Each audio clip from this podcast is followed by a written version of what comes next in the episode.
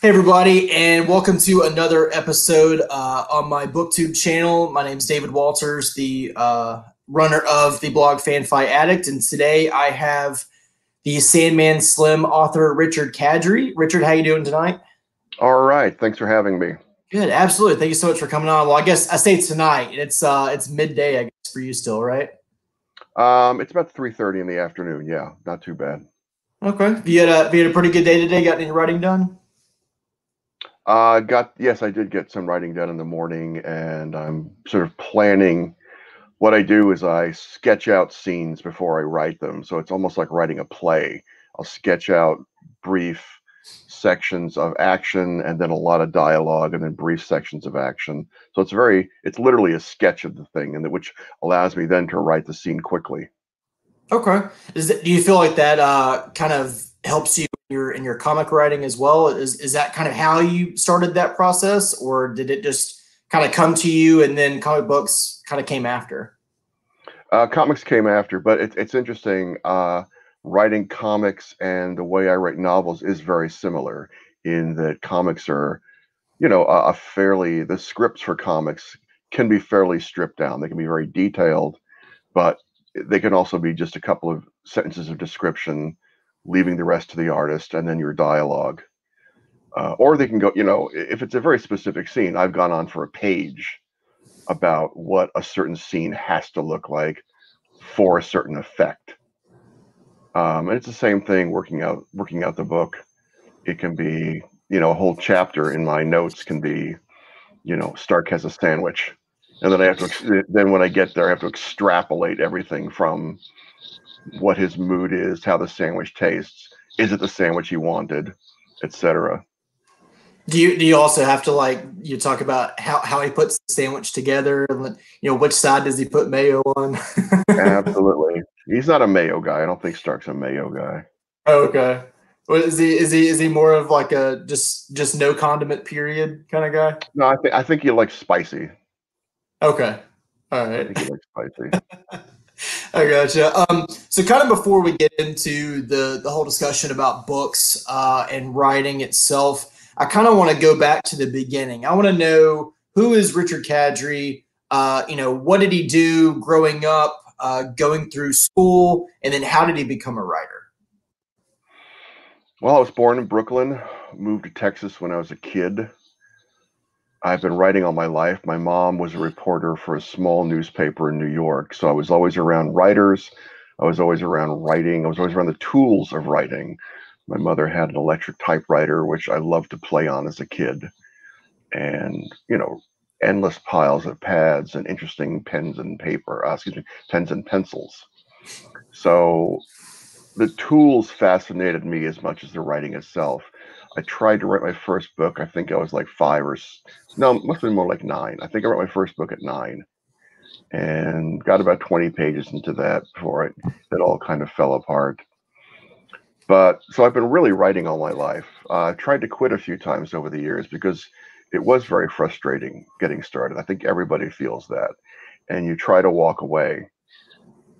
Just about every writer I know has tried to walk away at some point. But I think what you find out about being a writer, to paraphrase or something Ursula Le Guin said, is that if you're a writer, you're more miserable not writing than you are writing. And sometimes writing is, is incredibly fun, and other times it's just the worst thing in the world. You're just yanking every word, it's like yanking a tooth. But then you have great days where it just flies by and it's really fun. Like those days, that's what you live for.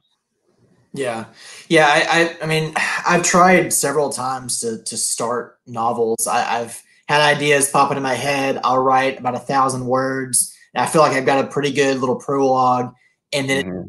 it sits and sits and sits because I I get doing other things, you know, with because I've got a full time job and I've got a new right. and I'm trying to keep up a blog and actually read instead of write. And yeah, you know, I'll just have these ideas that just pile up in a folder and I never go back to it because I always feel I, I, tell myself I don't have the time, and then I tell myself, well, I have nothing else that I can give to this because because yeah. the idea is there, but now I have no story. Well, I mean, sounds like you have plenty of stuff to do right now, and that's a lot of what writing is is taking control of your time, mm-hmm. and that that doesn't work at various points in your life. So, if you're going to do the podcast, if you're going to do a blog, if you're going to have a job, that's a lot to handle. So, I can see not getting a lot of fiction writing done under those circumstances. Mm-hmm. So, you know, don't beat yourself up over it. Um, if down the road some of those things slow down, then you can come back to it. Because, you know, eh, you can write any time. I mean, you don't have to start out when you're 20. You don't start when you're 30. You can you can come to writing at any point in your life. I mean, I don't think I wrote a really good word until I was in my late 20s. And even that was pretty wonky when I sold my first novel. That's a pretty wonky book. So I think it was, I don't think I wrote anything really good until Butcher Bird. That's the first book I consider mine. I gotcha. Yeah, you know, I, I, I hear about you know some authors start their teens, but you know you've got you've got a ton of authors, especially I guess probably in the last decade that probably sell a book at least in their late teens, early twenties, and then you've got authors that don't even start trying to get published until you know 40s 50s 60s yeah. and you know some don't even get their first public you know publishing contract until you know they're later on in life and yep you know it, it, and yeah you're right it's it's it's all about you know having having the time to do it and actually get it done a lot a lot yeah. of writers i talk to say that they uh as soon as they wake up in the morning they start writing or at least they plan to start writing uh, right uh, words may not all be there, but at least they you know start typing stuff out. I, um, I heard the other day somebody said that they I think it was Laurell K. Hamilton. She said that she types about all the reasons why she can't write today to get mm. Kind of writing juices flowing, and then she can start her day as far as yeah. her count or page count, which which I found very interesting.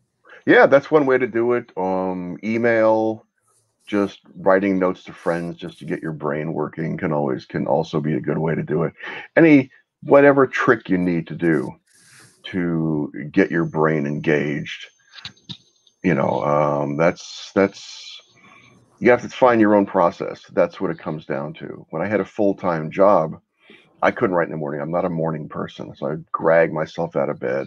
I'd go to work. I'd do the do the job and i'd stay late. I'd stay for an hour after work when everybody else had gone home, and I'd work. I'd write at work. I'd bring my, my laptop, and I'd work at the desk for another hour, hour and a half, and then go home because I knew once I went home after a full time job, I was just going to collapse. Yeah. So my trick was to just have that full work day and then keep going. And it's the only way I can make myself do anything. And I wrote a lot of I wrote a lot of Butcher Bird. Uh, I began Butcher Bird that way. I wrote a lot of Metrophage that way. Uh, I did a, a, good chunk of my second novel that uh, was a kind of a disaster called uh, Kamikaze L'Amour. So, you know, it's finding your own time. It's finding your own process. It's there are no rules to this stuff. There's no rules and there's no timing. So just, you know, make notes. Keep all your notebooks don't worry about it until you're ready. Yeah, yeah. I, I thought uh, being able to work from home would help with that. I mean, you know, I had I had a few months before we had our daughter. Uh, yeah. And like even the reading suffered. It was just like this yeah. existential dread that just uh, kind of hovers over you, and so you're just like, okay, I'll, I'll, get the work done, and then I just don't really want to deal with anything else, and I'll turn my right. brain with you know binging a Netflix series or something. Um, mm-hmm. and, and so yeah, it's just kind of slowly you know, continued. But the the last idea I had, literally, I woke up at like three in the morning with just this small, just you know, snippet of something, and so I, I grabbed my phone out, got on my notepad, and just typed, you know, and I got about twelve hundred words out at you know three thirty in the morning. Yeah. I was so excited. I was like, I told my wife, you know, when she woke up, I was like, "Oh, you got to read this and tell me if it's any good." And she goes, "Okay, it sounds great." And I go, "Now what do I do?" yeah because uh, I mean, you just kind of go back into the routine after that. So I'm like, okay, so now I just need to start waking up at 3:30 in the morning because that's apparently when the juices, at least at that point in time, were flowing. So. Well, I think for a lot of people it works that way. It certainly did for me when I was starting out. I I'm a big believer in the unconscious helping you with your fiction. So when you're tired, you're not thinking with your rational mind, and that's when a lot of interesting stuff can pop in there. Um, even now, I mean, I've written a ton of books. I've written a lot of words. If I have a problem with a story, if I have a problem with a plot point in a book, one of the things I can do, honest to God, is lie down in the afternoon and take a nap. Um, and it's not a real nap, it's sort of a twilight sleep. It's like you're sort of halfway there. But it allows the unconscious part of your brain to wrestle with those questions sometimes.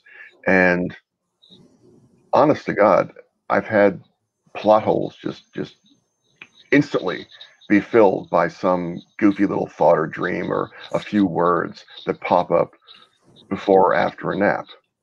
Hmm. So don't always just, you know, try to make your rational brain force the words out. You can always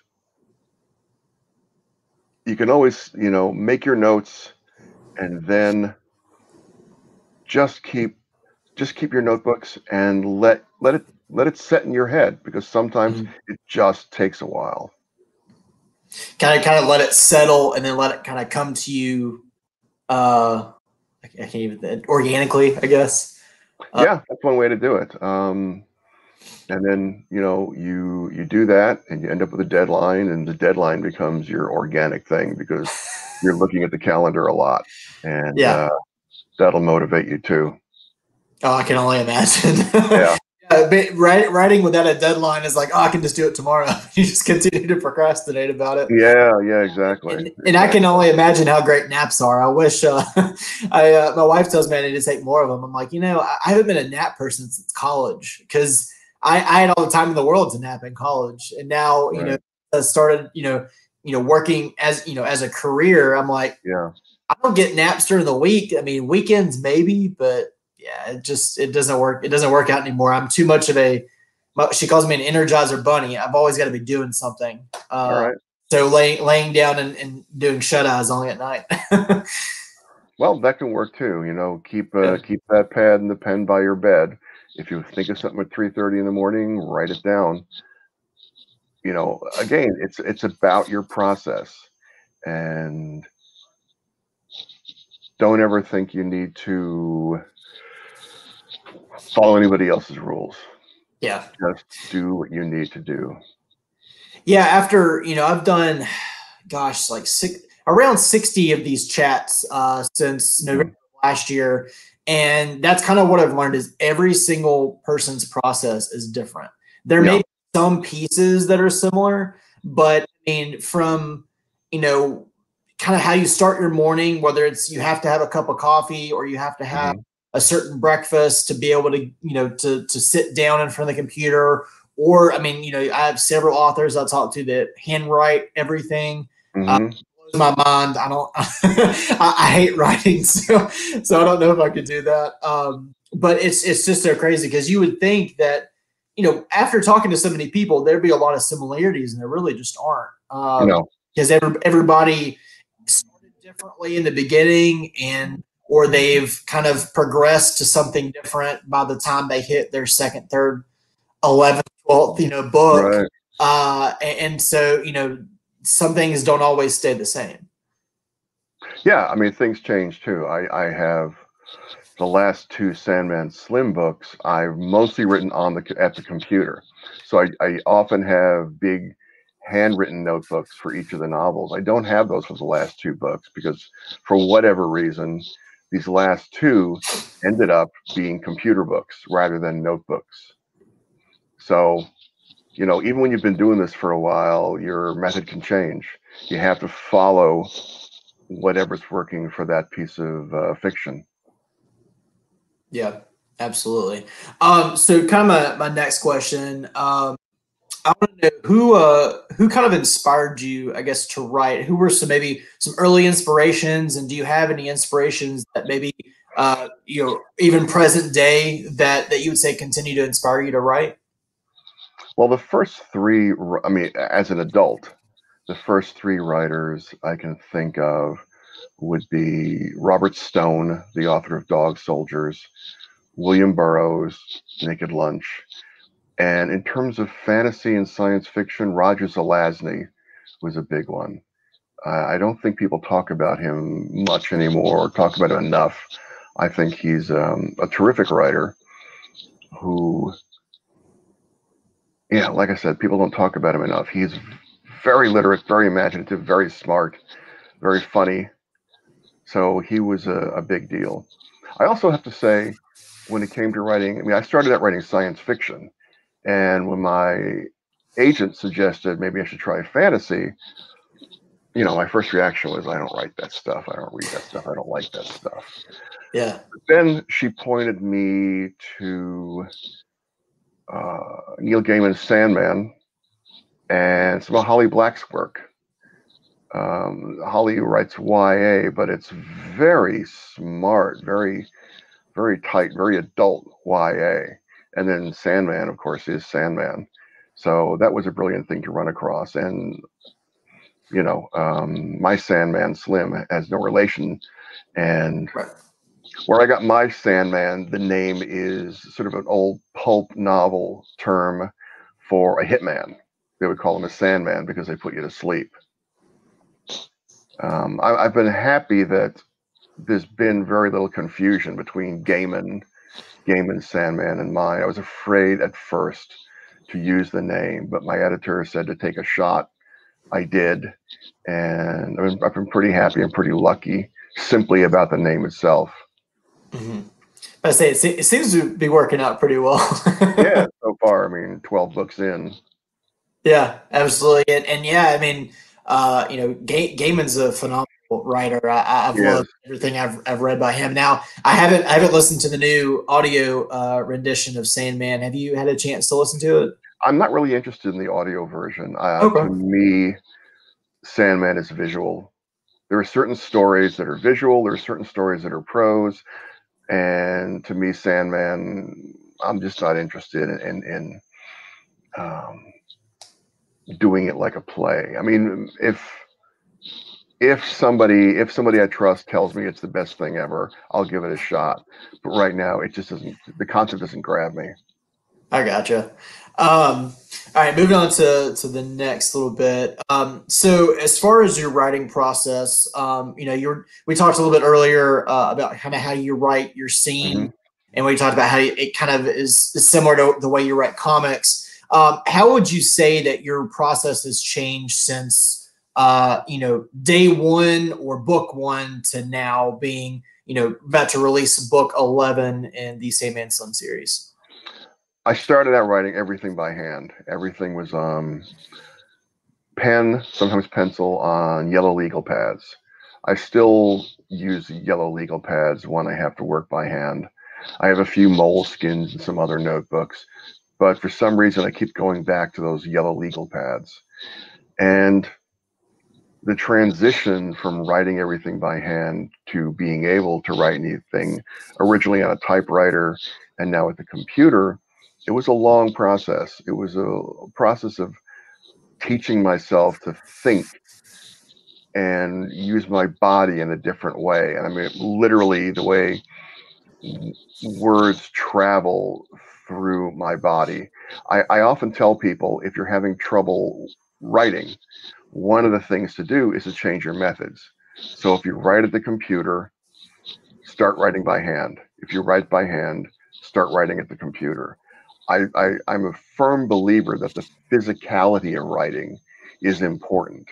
The way words flow through your body, whether you're typing or handwriting, um, can be important at different points. You may need one technique or the other.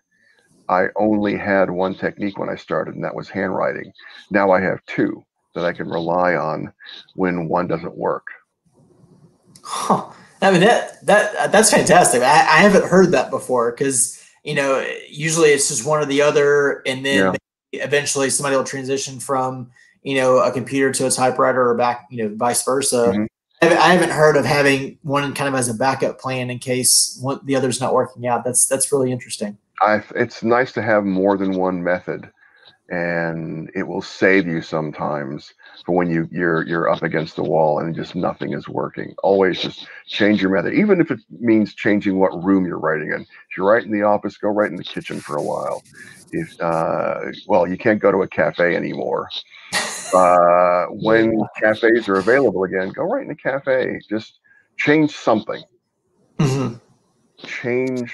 Don't sit there banging your head against a wall. Change something significant in the way you're working, and it can make a huge difference. Do you, uh, I mean, besides, uh, I guess, like a setting change, do you find that changing anything else about maybe your lifestyle or uh, the way you go about your day uh, helps or hinders? Like well, if you, if you change, if you change maybe the, I don't know, the way you ate, you know, for a week or something, do you do you feel like that maybe had, had changed your you know the way you wrote or you, uh, no, nothing like, nothing like that. I mean, uh, you know, there are times I need more coffee than others, but that's about the only uh, big change I can think. I mean, you don't want to. We can always use more coffee. can always use more coffee. You know, don't if you're going to work all day, do not eat a giant lunch. You know, if you're going to have a meatball sub, save it for dinner. Because you know you eat uh, something the size of a cat for lunch and you're just gonna you're just gonna fall asleep afterwards. So yeah uh, in terms of lifestyle things i'd say uh, have have coffee and a snack in the middle of the day. If you're gonna be writing all day you know don't don't eat a turkey. Yeah but i say don't don't eat a big meal or uh, yeah have some afternoon cocktails like uh like jimmy says uh, I, I, you know, every now and then I'll uh, I'll break that rule, have a have a cocktail, but uh, not that often. But sometimes that's again changing your method. Sometimes it's like you know what, if I had a little bourbon right now, maybe that would uh, change things. But again, you I, I I'm I'm you don't ever want to associate you know uh, liquor or drugs with your writing. And I've, I've had friends get a little stuck on that. So the cocktail thing is very, you know, very seldom, but it's nice to do every now and then. It's always nice to break the rules. yeah. You know, right. uh, what, you know, whether they're, whether they're your rules or somebody else's rules, you gotta, you gotta go in there and smash them up sometimes. Yeah, but there's nothing wrong with the, you know, a finger or two of bourbon every now and then, you know, yep. In, in the middle of the day. absolutely, absolutely. Um, so, uh, kind of before we get into Sandman Slim, so yeah. I want to know uh, about some of your other works, uh, and I know there's uh, been a few comments about uh, some of your other novels as well. Uh, Metrophage. So, it was first released in 1988. I know they it was re-released a few years ago, but it's yeah. your cult classic dystopian cyberpunk tale. So, can you uh, tell those of the audience that aren't familiar with it a little bit about it? Yeah, um, cult classic. That's always an amusing thing to hear about your own work. It was my first novel, and although I wrote it clear headed, it reads like someone on speed because at the time, like a lot of people, your first novel, you don't know how to write, or you know how to write a book. I've written a bunch of stories, but you don't know how to sit down and write 100,000 words. And the the thing you're terrified of more than anything else is losing the audience's attention.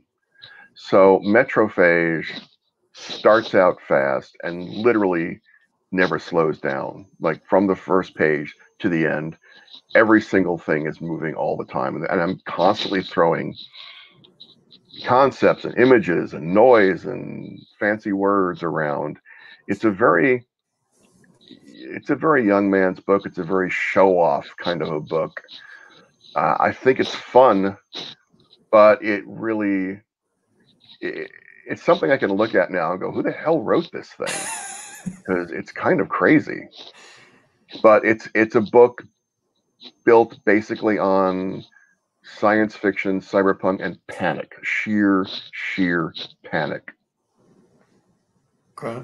So uh, yeah, I like I like how you said that. Uh, you know, you, you look back at it and go, "What, what in the world did I write?" Yeah. I like a lot of authors kind of look back at their first book, and and I mean, granted, a lot of them look back at the ones that they wrote that are never going to see the light of day, and I'm always interested to hear about those. Uh, I'm sure you may have a few. Uh, Nope. well. No, I've You been know- real lucky. I, I've, you know, I've, I've, mm, I've been very lucky in terms of like books, comics, all those things. Like I pretty much everything I started, I've sold. So that first novel, uh, it was my first novel, Metrophage, was the first serious novel I tried, and I sold it.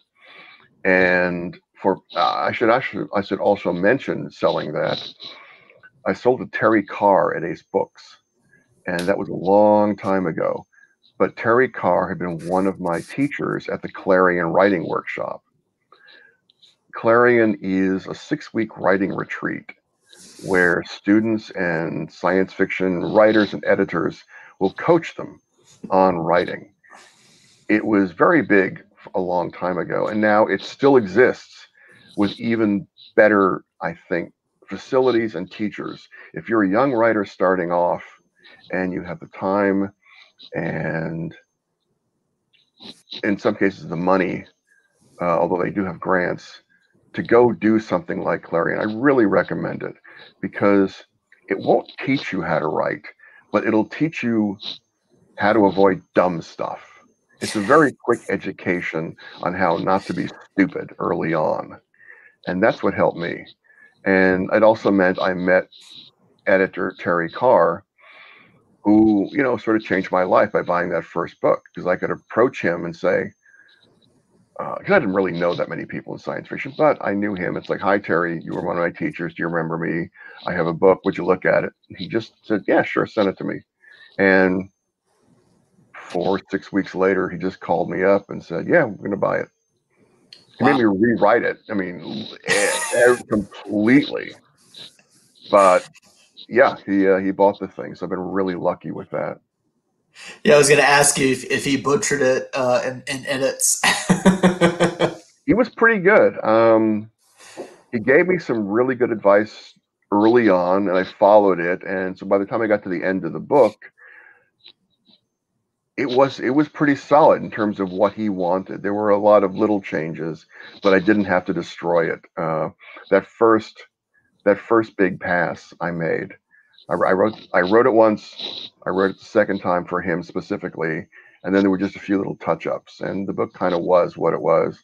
And like I said, it's just this mad rush from beginning to end, and it kind of amuses me now how how crazy, and I can see the panic in the words, even though it's it's fun in a lot of ways.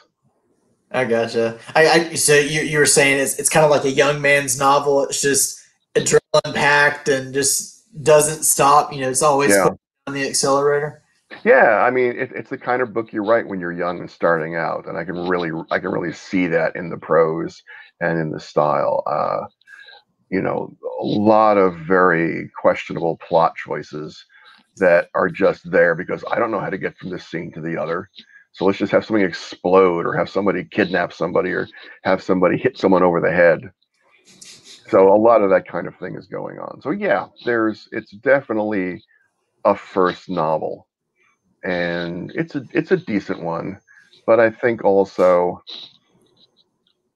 you know it, it suffers from from both my learning to write but also the time and some of what i consider the some of the problems with early cyberpunk especially um a bit of uh i i guess the term is orientalism which is fetishing um, Asian culture. They were all obsessed with Japan at the time, and I think there was a little bit of that Victorian attitude of, "Oh, this is so fascinating. Let's look at the interesting Asian people." And there's, there's, I, I will cop to that absolutely. There was um, a bit of fetishism there that I'm not happy with.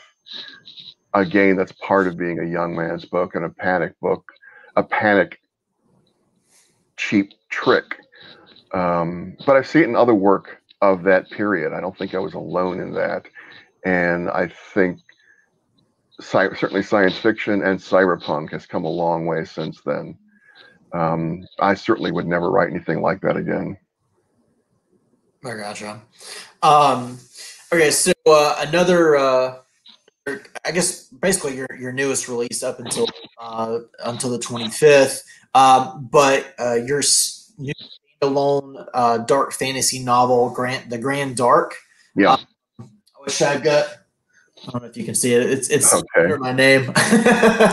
um, but uh, just uh, those from you know unfamiliar with it as well. Would you mind talking a little bit about it and kind of Yeah. decided to write a dark fantasy novel?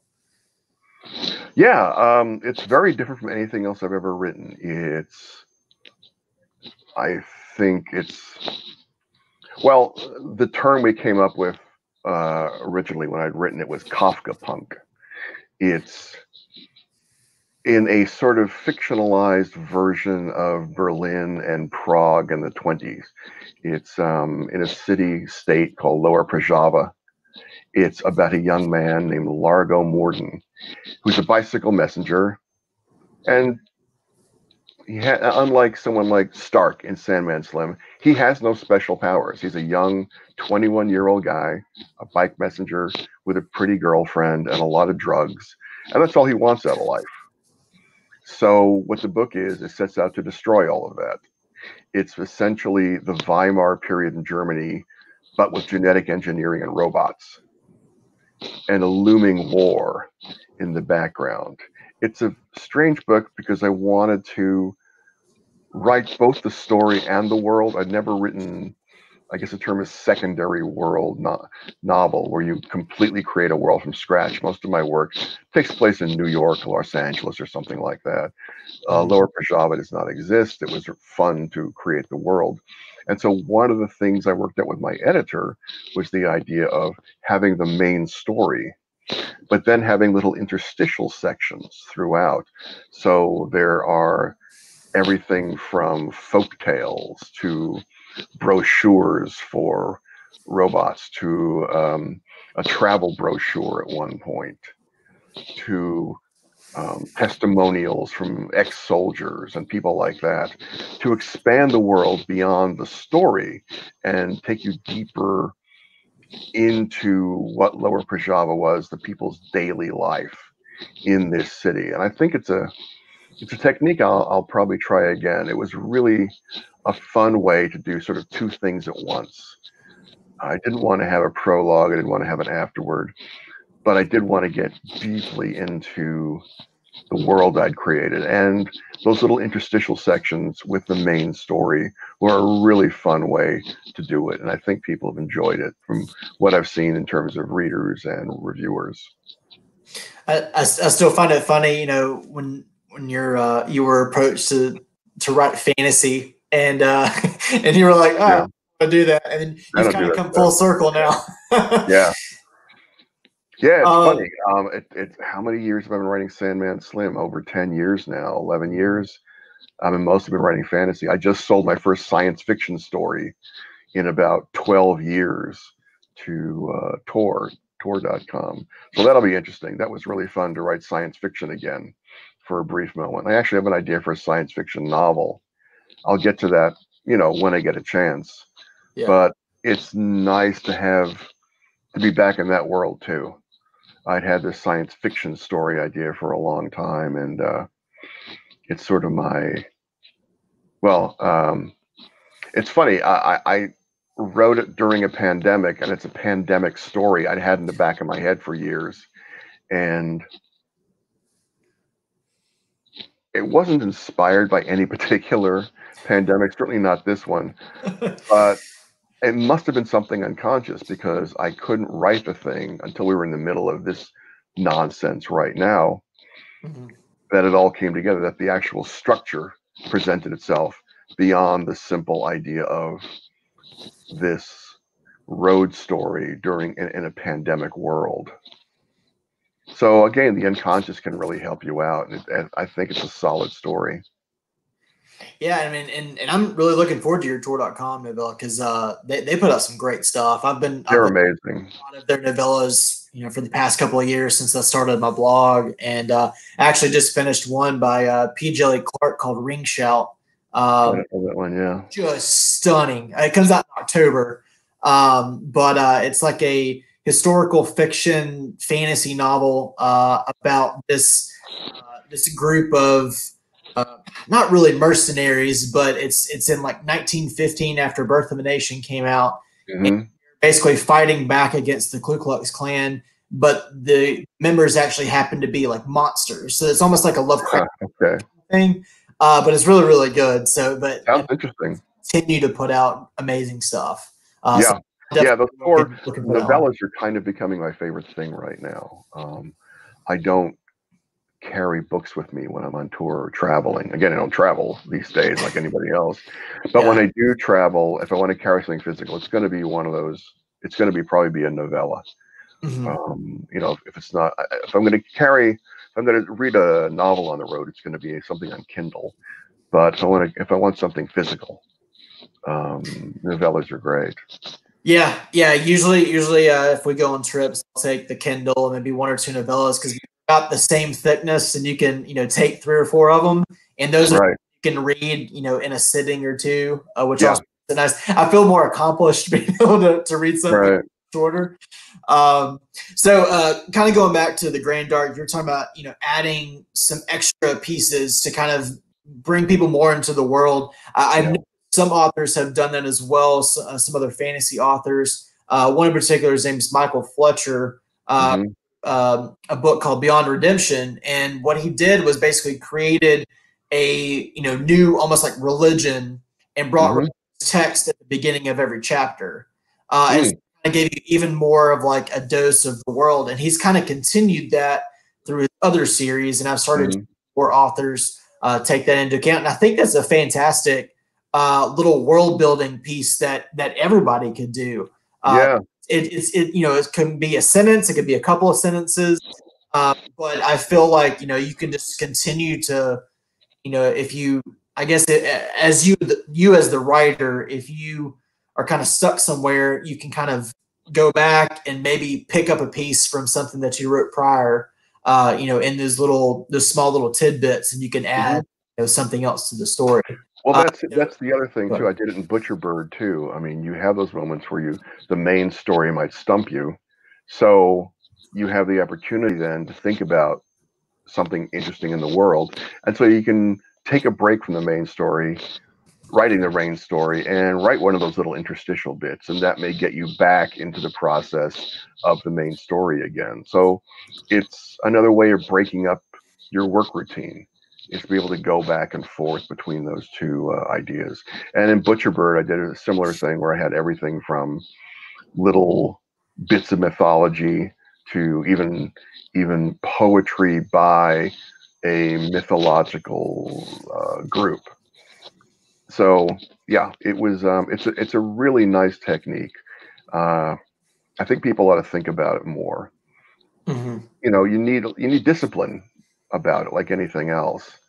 But it can be it can be really helpful and it can really open up your world in a way that you know um, more than just stopping the story for endless endless descriptions of things. You don't need to you don't need to do that. You can keep your story moving put in something uh, a little interstitial bit. I can't stand that kind of writing where you just halt everything. I mean, it, it, to me, it's that sort of the worst of Tolkien, that uh, just just halting everything for a bit of bloat. In my mind, I'm not the, I'm not the biggest Tolkien fan, and I know I'm going to get couldn't a tell lot of, I'm probably going to get a lot of Twitter crap and Facebook crap from saying that he he's very good at some things. He's just he's not the he ain't my cup of tea. he's not he's not the end all be all No, yeah um, he's. I read him when I was young, and it was interesting, and parts of it were exciting, and I got what he was. I think I got what he was going for, but I like the Hobbit better. Get in, you tell the story, you get the hell out again. exactly, exactly. But then, but then they make it into three movies, and you're just like, all But then they made it into three damn movies. It was just horrifying.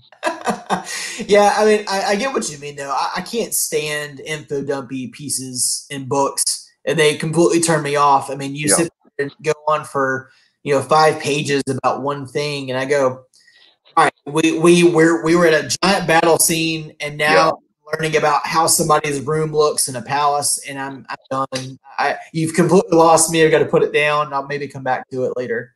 That's the that's the problem. Is you hit one of those sections where, you know, unless the napkin, unless someone's going to kill somebody with the napkin rings, I don't really need to know what the napkin rings are like. You know, if you're going to describe a banquet, I, you know, it's a real nice banquet, really opulent. That's great. I don't need to know every single detail unless that detail is is important. And I think writers and uh, again, especially younger writers, need to learn that kind of stuff. That's that's the self-indulgent panic writing. That's the kind of stuff I did in Metrophage, I think, at times, just over describing things to make them stranger for people because I was so afraid if I didn't make it strange in some way or incredibly detailed so that everybody could see every single thing, including the napkin rings, that I, would lose people's interest. So yeah. you learn over time to pace yourself to what's important, to figure out what's important in the scene, and to leave out all the other crap. Yeah, nobody really cares about the sconces unless they're going to go through somebody's you know face or something, right? uh, I, I kind of think, or, or you know, if they tell something about you know the history of the place, or are they pretentious sconces? Or Are they nice sconces? you know, little things like that can be great. Um, but there's got to be a damn reason other than running. They're know, they're beautiful and they they're really pretty strong. To the, great, great. But to say that they're made out of some elemental metal that's not found anywhere else. there's got to be a reason. There's got to be a reason the thing is there. Otherwise, it's just you know pointless and and, and it drags everything down. It's just adding to word count at that point. Yeah, and that's um yeah, that's you don't need that. Nobody needs that. Yeah. I mean, it's it's it's fine for your first draft, but it's what you need to cut out. you go through. Well, that's the thing. Uh, put everything in your first draft. That's what a first draft is for. Put in every single idea, every dumb thing you you want in the story, and then mm-hmm. that's then the magic of the second draft is you can figure out what's important. Yeah. But yeah, make your first draft as self indulgent as you want. Absolutely. Put in everything, and then between you, uh, between your thoughts and the editor's thoughts, you can figure out what needs to be in there and what needs to uh, go out. And in fact, you may worry about the napkin rings, and the editor may say, "You know what? You left out the fork, and the fork's more important." so talk more about the damn forks. Right. Yeah. Uh, cut cut the fluff and talk about the forks. Yeah. um, all right. So you're sitting at book eleven now of your popular Slim series. It's called Ballistic Kiss, and it's yeah.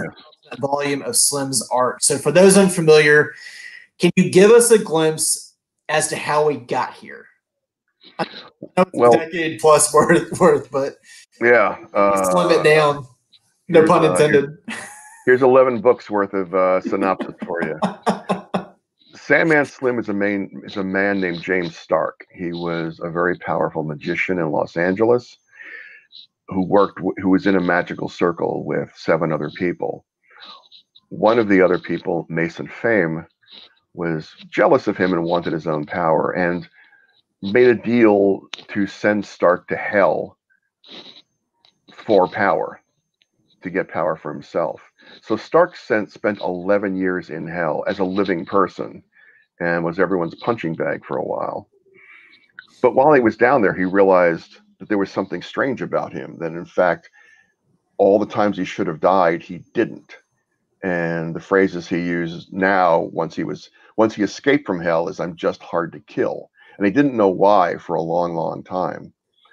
Um, it turns out that he, uh, again, this is where we're going. Like, uh, how much of a spoiler do we want here? He's hard to kill, and there's a reason for it. Let's just say that. Um, he's still a powerful magician. And over the course of the 11 books, he really, the 11, it's interesting to talk about 11 books. 12th book will be the end. It's really two arcs of six books. That's the way I pitched it. So the first six books are really Stark coming to terms with who he is, excuse me, and dealing with the world of gods and devils, what heaven is, what hell is, the nature of both of those things. Uh, I never intended God to be a character in the books, and what do you know? God became a major character uh, partway through the series. So the first six books are about Stark. I'm just going to say the damn thing. He's a Nephilim. All right, there, I gave that away. Having to deal with both his own identity and the nature of the universe, finding out who that Lucifer, the devil, isn't who he thought he was. God is not who he thought he was. The world isn't what he thought it was. The universe, the whole structure of the universe, isn't what he or anybody else thought it was. And then having to deal cope with that and cope with the old gods who are really pissed off about the new ones. And that's sort of the first arc. Um, the second arc of six books is much more grounded in the real world the seventh book deals a lot with, um, well, ironically, it deals with fascism. It deals with fascist groups in LA, um, many of which that are in the book are based on real groups back in the 30s. I used a LA is a great place for twisted history. There was a group called the Silver Shirts in LA that was created the same week uh, they're really the same day that Hitler became Chancellor of Germany. And what's interesting about the silver shirts and the version of them I used in the book is that because it's LA and we also have to have crazy stuff with our fascism, they were spiritual crazy fascists. They had secret teachings um, that were that were taught to them because the head of this fascist movement was spoken to by you know um, um, secret masters of the universe. So you have fascism plus LA religious craziness, and we start there and we uh, move through Stark's life to the point where Stark is murdered. And that changes everything in his life. Stark is literally murdered. He is disembodied. He is in hell for a year and the last few books are about Stark coming back from that, Stark being brought back to brought back to life by an evil consortium and being given a, an ultimatum work for them or be dead forever. And so he throws in with them for a while. He's blackmailed into if he wants to stay on Earth and get back with the people he loves, he has to work for some very bad people for a while and the consequences of that. And because of that year he lost in his life, it changed everything. And that's what the last couple of books are about of him coming back, still having to fight the same supernatural battles he fought before, but now from a position where his lover is gone, um, his uh, some of his friends are different now literally where he used to live is gone. He has to find out, he has to find a place literally to go to sleep at night. He gets lucky with a few of those things, but the last couple of books, those last couple, deal with him rebuilding himself. The whole series is about the rehabilitation of a monster. Stark in the first book is Stark is Stark raving crazy. And he is a monster who wants nothing more than to get revenge on the people who sent him to hell. And if he can destroy the world along the way, he'll do that too. What the rest of the series has been about is rehumanizing Stark and putting him in touch with the world. Now, when he went to hell, he lost everything again, and he's having to rehumanize himself one more time. He finds a new lover, he finds new friends, he finds a new place to live he tries to walk away from his life as someone who fights monsters, but it keeps calling him back. And Ballistic Kiss gets into a lot of new areas. The 11th book that's about to come out, Stark is very reluctantly drawn into a murder mystery and a ghost story at the same time. The murder mystery has to do with a missing angel who was last seen at the Pussycat Porn Theater on Hollywood Boulevard back in the 70s. Stark is asked to find her. Stark says no. I'm not interested in doing that. But through various reasons, he ends up trying to solve the murder of an act a B actor from the same period. And solving one mystery throws him right back into the second one. And so as much as he tries to walk away from the world of the supernatural, uh, walk away from the world of gods and angels, he keeps being drawn back into it. Partly because it's how his life works, partly because how existence works for someone like him. He just can't walk away as much as he tries. Book 12 that I'm writing now is the culmination of all that work, where Stark has to confront everything all over again. The 12th book goes back to the first book in terms of story and structure. Things that seemed one way in this over the course of the series, we're going to find out are actually in reality very different. And book 11, Ballistic Kiss, is going to set a lot of that stuff up. And I hope people enjoy it. There's a lot of new stuff in there for for Stark. His new lover isn't like anyone he's gone out with before his life is a bit more serious, but a bit a bit more human. It's a, it's it's his most human book of the series. He has to deal with things he never he never uh, had to before, and God, he hates dealing with feelings and emotions, but he's dragged into them by having this new lover, by having to ha- save his friends, and by having having to deal with ghosts and people whose lives were destroyed and are and are dead now, but still lost. So that's what Ballistic Kiss is. It's ghosts, it's sorrow, but it's also funny and there's a lot of action. Stark is always has a has a dark sense of humor. It's always going to come through, no matter how serious the story or the circumstances are.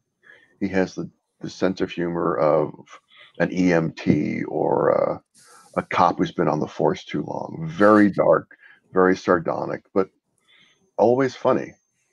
Yeah, very hard hard boiled. hard boiled kind of humor. Yeah. yeah.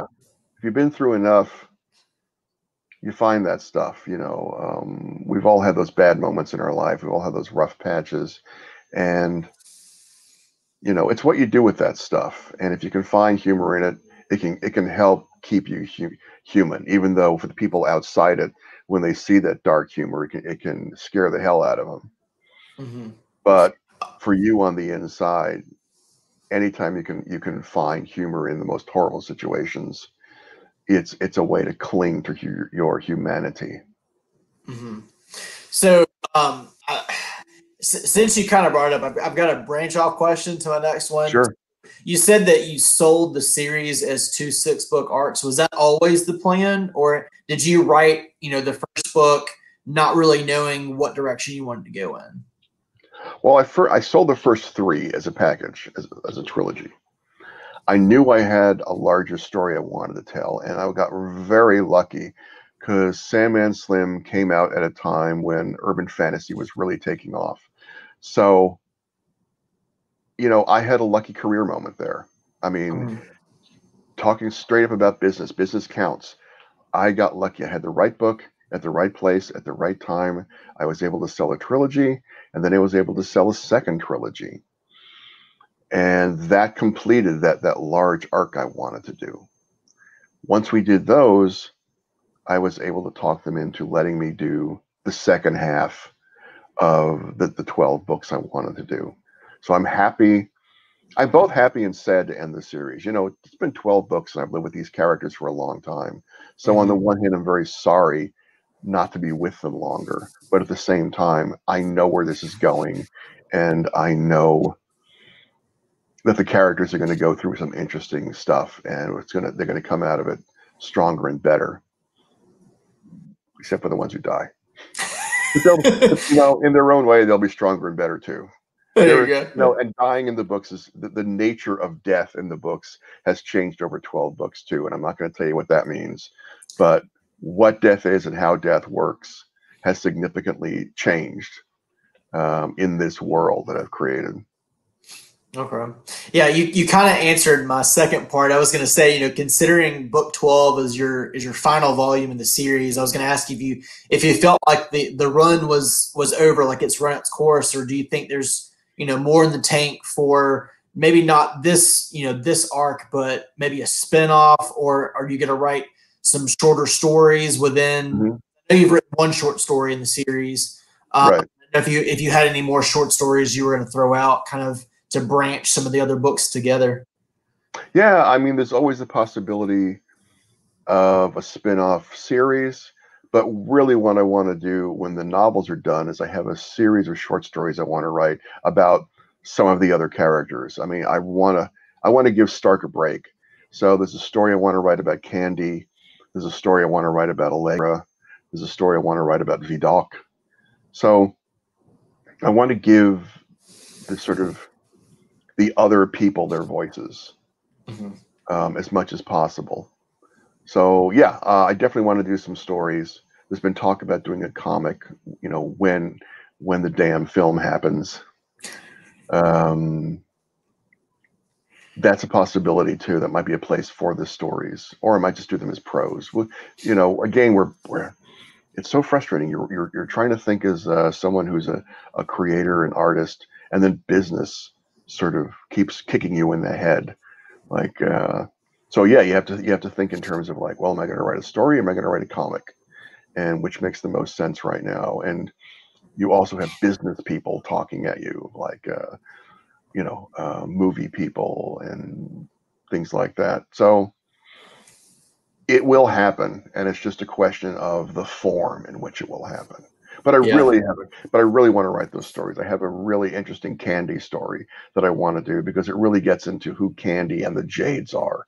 Because I've never quite gotten deep deep enough into who the Jades are, where they came from, and what's their real nature. Um, again, that's one of those things I could have thrown in a book, but it would have stopped the story.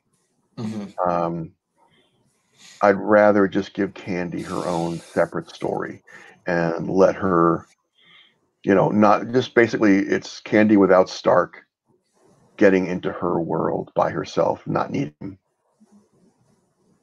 Okay. Yeah, I, I, I like those uh, type little anthologies uh, where you kind of branch out and give everybody mm-hmm. their own. Uh, I've seen it done a few times. I mean, in, yeah. in fan, and I, I, don't know where else where else I've seen it, but uh, you know, like Mark right. Lawrence one for his Broken Empire trilogy, and uh, I know a few other authors that have talked about doing the same because you know they are like, okay, I'm, I'm kind of tired of writing about this character, but you know, with all these other people, I, I feel like I've got to do something, and if it's right. Writing 25 or 30 pages per character and just throwing it all in one book, you know, why not?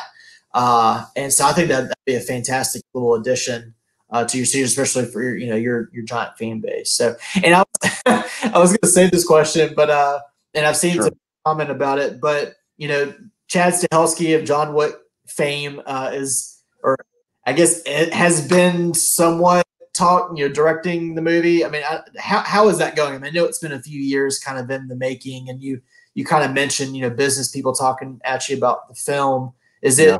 still kind of in production? Is it still in talks, or well, here, here, here's the great part about Hollywood. I can't talk about it. Figured. that's that's what Hollywood is right now. Um, Hollywood's like the CIA sometimes, and you just you have secrets, and if you talk about them, you'll get shot in the back of the head. So right now, I've got a gun at my head, and I'm not going to talk about it. I gotcha. Yeah, or you know, we just won't hear from Richard Kadrey again. yeah, exactly. I got to finish the book before I get shot in the head. That's the there. Deal. You go. Yeah, you you got you got to get all twelve books done, and then you know we'll see. And then they can shoot, and then they can shoot me. Then it's there. You go. It'll be an interesting way to go out, right? Yeah, right. Um. Okay, so uh, last question, um, kind of big, I guess, writing question, but it really more has to do with the physical books themselves. So your your book covers are, are very original compared to a lot of others out there. Um, they are kind of like movie poster like artwork. Um, was that a decision that was made like unanimously? Did you have a part in that? Was that just your, you know, publisher going, we want to go in a different direction? Because I know mm-hmm. The cover started in a certain way and mm-hmm. then just kind of fell into this this poster like Yeah. uh, work scheme. How did that come about? Yeah, that they somebody had the great idea to instead of just doing regular book covers to sort of because the the the there's a very 70s aesthetic to the books, which is all completely delivered. It's a very uh, Stark is obsessed with movies, especially during that period. So the idea to make the book covers into sort of B movie posters was, I thought, a great one, and that was uh, that was from the British publisher. Uh, the designers over in England uh, came up with that idea, and I I thought it was brilliant the first time I saw it. So the whole series now has those B movie covers, and you know I have to thank uh, I have to thank the Brits for that. That was uh, that was their idea, and we uh, we loved it over here, so we ran with it. Okay. Yeah, I, I just you know kind of noticed it. You know, if you sit there and scroll through them, you, you'll see. You know, obviously some of the earlier novels have several different covers depending on what Mhm. you're in, and then if they're you know republished in in ebook, they've got a different cover. Um, Yeah. you know, some of the some of the newer ones have kind of stayed the same. Uh, You know, as far as this movie poster, I thought that's was a really neat uh, little deal you had. So all the uh, the early books that didn't have the uh, that didn't have the movie poster covers all the trade paperbacks now have those movie posters. So if you bought um, the newer hardbacks and the older trade paperbacks of the first few books you're going to get all the movie poster versions. Yeah, yeah, I, I've seen because you know you had to you have to kind of scroll through the different different formats to, to find the one that you want because there, right there's, probably you know three or four different ones depending on you know where you're at. So that's it. I just thought that was really neat. I thought I'd throw that out there. So harper i have to say um, harper collins uh, harper voyager my imprint has been very very good about consulting me keeping me as part of the cover process what are you know what are my ideas what i what do i think are the key points of the book or key images in the book that they can work with to create covers and they've been really very very kind about that because a lot of writers get shut out of that process so they've been very good about treating me well in terms of both cover consultation and voice actors for audiobooks, things like that. So it's been a really great relationship in that way. if you listen to any of your audiobooks, I know a lot of authors hate listening to their words being read back to them. So Um, bits and pieces. MacLeod's a great reader, um, but I really can't get through much more than the five minute preview on audible.com because it's it's my own words coming at me and it's very you know in the same way I don't want to go back and read my old work it's it's it's Right. strange hearing my own uh hearing my own stuff spoken aloud too but I'll tell you what man when I'm on tour I have to read my own stuff um MacLeod's a hell of a lot better uh, reading my stuff than I ever will be But so you, you just like, hey, I'm gonna I'm just gonna play this audio sample from. from- yeah yeah yeah I, I thought of that I'm not gonna read for you guys. I honestly, I thought of that a couple times, just bringing a boombox with me and just playing the audio book for a while. you might be the Oliver, author that Oliver does Wyman, that. who does Oliver Wyman, who did the um, the the Coop series for me, another great reader, who I think did a, did a terrific job with it. I've been again very lucky with all of my audiobooks. Um, really talented people, and Harper kept me in the loop in all of them. That's awesome. All right, so uh, last last question I have for you, and it's this is this is all all about book recommendations. Are there any right. read recently, or maybe not even recently, but you just feel need more readership? Yeah, I'm actually calling up some right now because I always forget these things. So give me a second here. Oh, you're good. Um, I'm actually because I always brain freeze when people ask me, "What's a great new book?" Um, well, a novella, we're talking about those. Uh, Hammers on Bone by Cassandra Khaw is a really good one.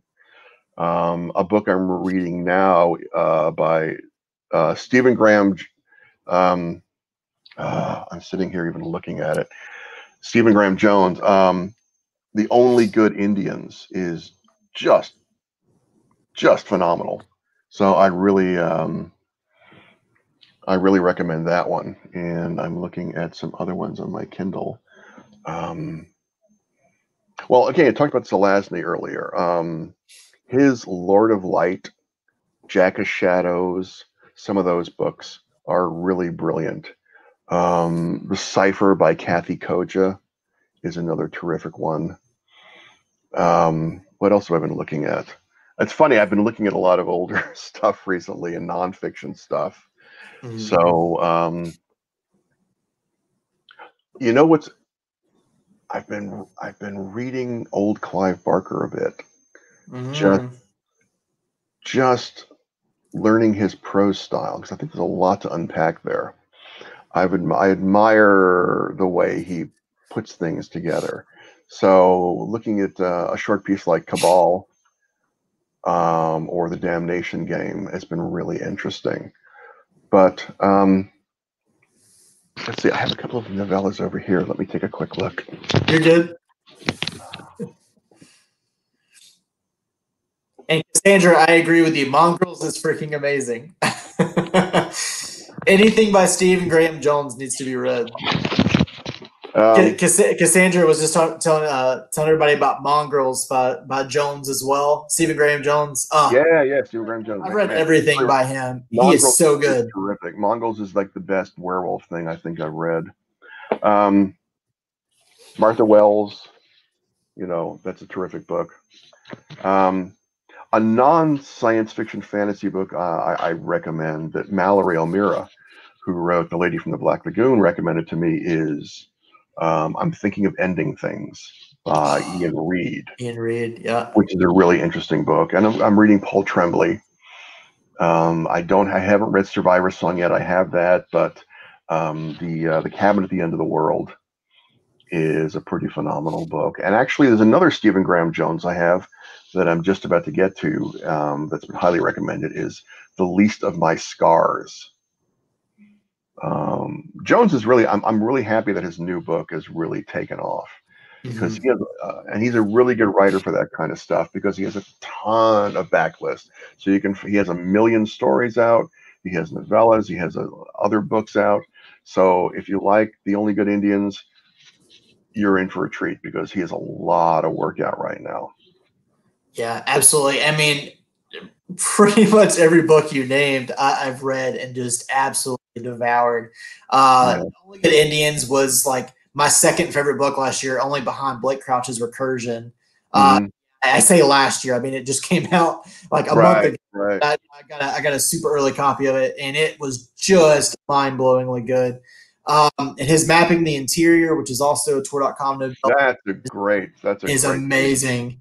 Um, I mean, every everything I've read by him though is, is phenomenal. He's got a new one, uh, a new Tor novella coming out uh, next month called Night of the Mannequins. Yeah, I have that on order. I haven't I haven't read it yet. Yeah, I haven't seen that one yet. I'm looking forward to that. Yeah. Um, and let's see what else. Uh, you're oh, there's another one. Um, Marlon James, uh, Black Leopard, Red Wolf, is a really interesting fantasy that I recommend to people. Okay, I need to read that one. That, that's that that one's been on my list for a while. Um, yeah. But you mentioned uh, you mentioned Tremblay. Yeah, I think Survivor Song is probably his best novel yet. I really enjoyed right. Things, which was his anthology that came out last year. Mm-hmm. Survivor Song is is amazing. I know, and I know uh, Stephen King was was tweeting about it. I think yesterday. Yeah, I just saw that. That that's that that's not too bad, man. Yeah, yeah. He he and, he and Paul must like be pen pals because I feel like every time he comes out with a new book, King tweets about it. So, um, well, it's nice, you know. I mean, sometimes people get a little, um, you know, kind of pissy about like, well, you writers are always recommending each other's books, you know, and it's like, well, I know a lot of good writers. I'm going to recommend yeah. their books, and sometimes they recommend mine, but um, you know, that's just the way it is. I don't know. I don't know any bad writers. I mean, if you so I'm really, I'm really lucky in that all my friends are really good. So if someone sends me something, chances are uh, I'm I'm gonna like it. Um, oh, another book. I guess it's gotten a, a lot of play. Is um, that came out of nowhere last year. Um, I knew Chuck Wendig was working on a big book at one point, and Wanderers just sort of landed yes. on my doorstep and I really highly recommend that. It's a big damn book. Yeah. Yeah, People, I say it, it, landed on your doorstep and you couldn't open your door. yeah, yeah, man. Yeah. Um, like I said, I knew he was working on a big one. I did not know how big. So that's a that's a really uh, that's a really good one to look at. And I'm really waiting for Tamsyn Muir's new book, um, Harrow the Ninth, because I love Gideon. Yeah, yeah. I've uh, I think I've got the audio. I think, I, I, think I mispronounce the name Townsend. Yeah. Sorry, I think, sorry. I think you're right. I think I think you're right. Yeah, uh, yeah. Gideon was was definitely a different book, and I, I really enjoyed it. And uh, one of my co-blockers read uh, Harrow earlier this year and really really enjoyed it. So I'm looking. Yeah, I'm looking forward to that one. Uh, but yeah, I agree on Wanderers. Uh, I read it last year and actually had a chance to meet Chuck uh, at a at a book me- or book meeting. What am I talking about? I don't even I don't even know what these things are called anymore. Uh, book signing uh, in Right. Georgia, uh, where he was signing about Wonders, and I literally was the only person that had read the book there because I got it early. So hearing everybody go, "Can you tell us about the book?" I'm like, "I can tell you everything about the book." You know? Right. Right. it's it's different. But um, yeah, I was when you said Clive Barker, I thought you were going to say the Books of Blood because you know he's got a, a Hulu series uh, based on that coming out, Yeah. Yeah. uh, and then Iain Reid's got the Netflix movie for I'm Thinking of Ending Things uh, coming out. Yeah, that's that's really great. I, I'll be really curious to see. I think um, um, Charlie Kaufman, I think, did it, and I think it's an interesting combination. So I'll be really curious to see how that that uh, how that translates. And I hope Yeah, I'm interested to see if he pulls it off because that because that book is is is a trip. it really is. I mean, it, it, you- you think um, you think you're reading one book, and then it's like, whoa, what the hell just happened here? yeah. I, I find that really fun. I mean, I know that annoys some people. It's like the Mhm. movie Something Wild. That's just this, you know, it's a it's an old Jonathan Demme movie that is this goofy kind of 80s romantic comedy. And then all of a sudden it takes this wild left turn and gets darker and darker. And it really upset some people, but I just thought it was a brilliant move. And I think same thing with uh, I'm thinking of ending things. Yeah, yeah, you, you can definitely tell by like the reviews that they're very mixed. You either really, really love it or you just hate it. Yeah, and, yeah. And I was, and I was in the love it camp. I, I, I wanted to read it because I wanted to know. I was like, why, why are the the reviews like so mixed? And, You know, why Yes. sitting at you know two and a half stars, and I read it and I go, oh, that's why. Yeah. but, but Oh, that- it, it was like right up my there. alley. That's the thing right there where that where it started losing stars for those kind of people. Yeah.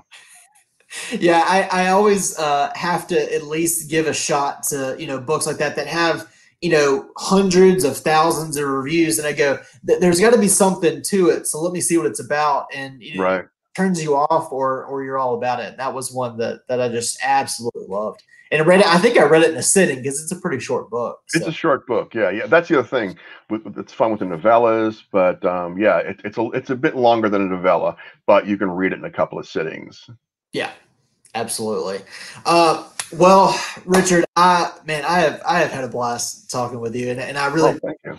Uh, you coming on and and talking about I mean just the love of books. I mean it's it's been, especially this last little bit. I mean it's it's always nice when when re- people recommend books that I've read because I can actually kind of gush over it with you.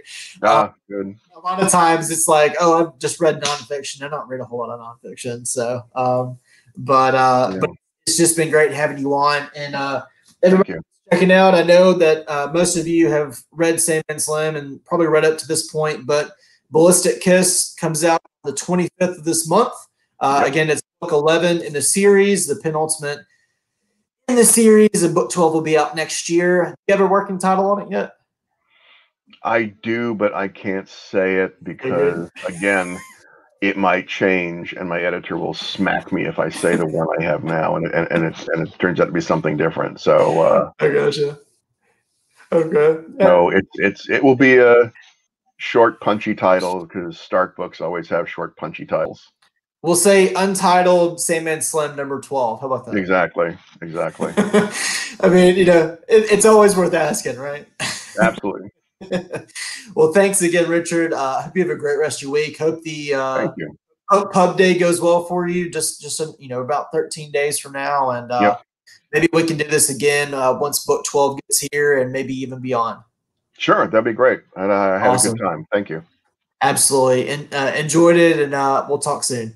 Okay, take care. Bye bye. Thanks, Richard.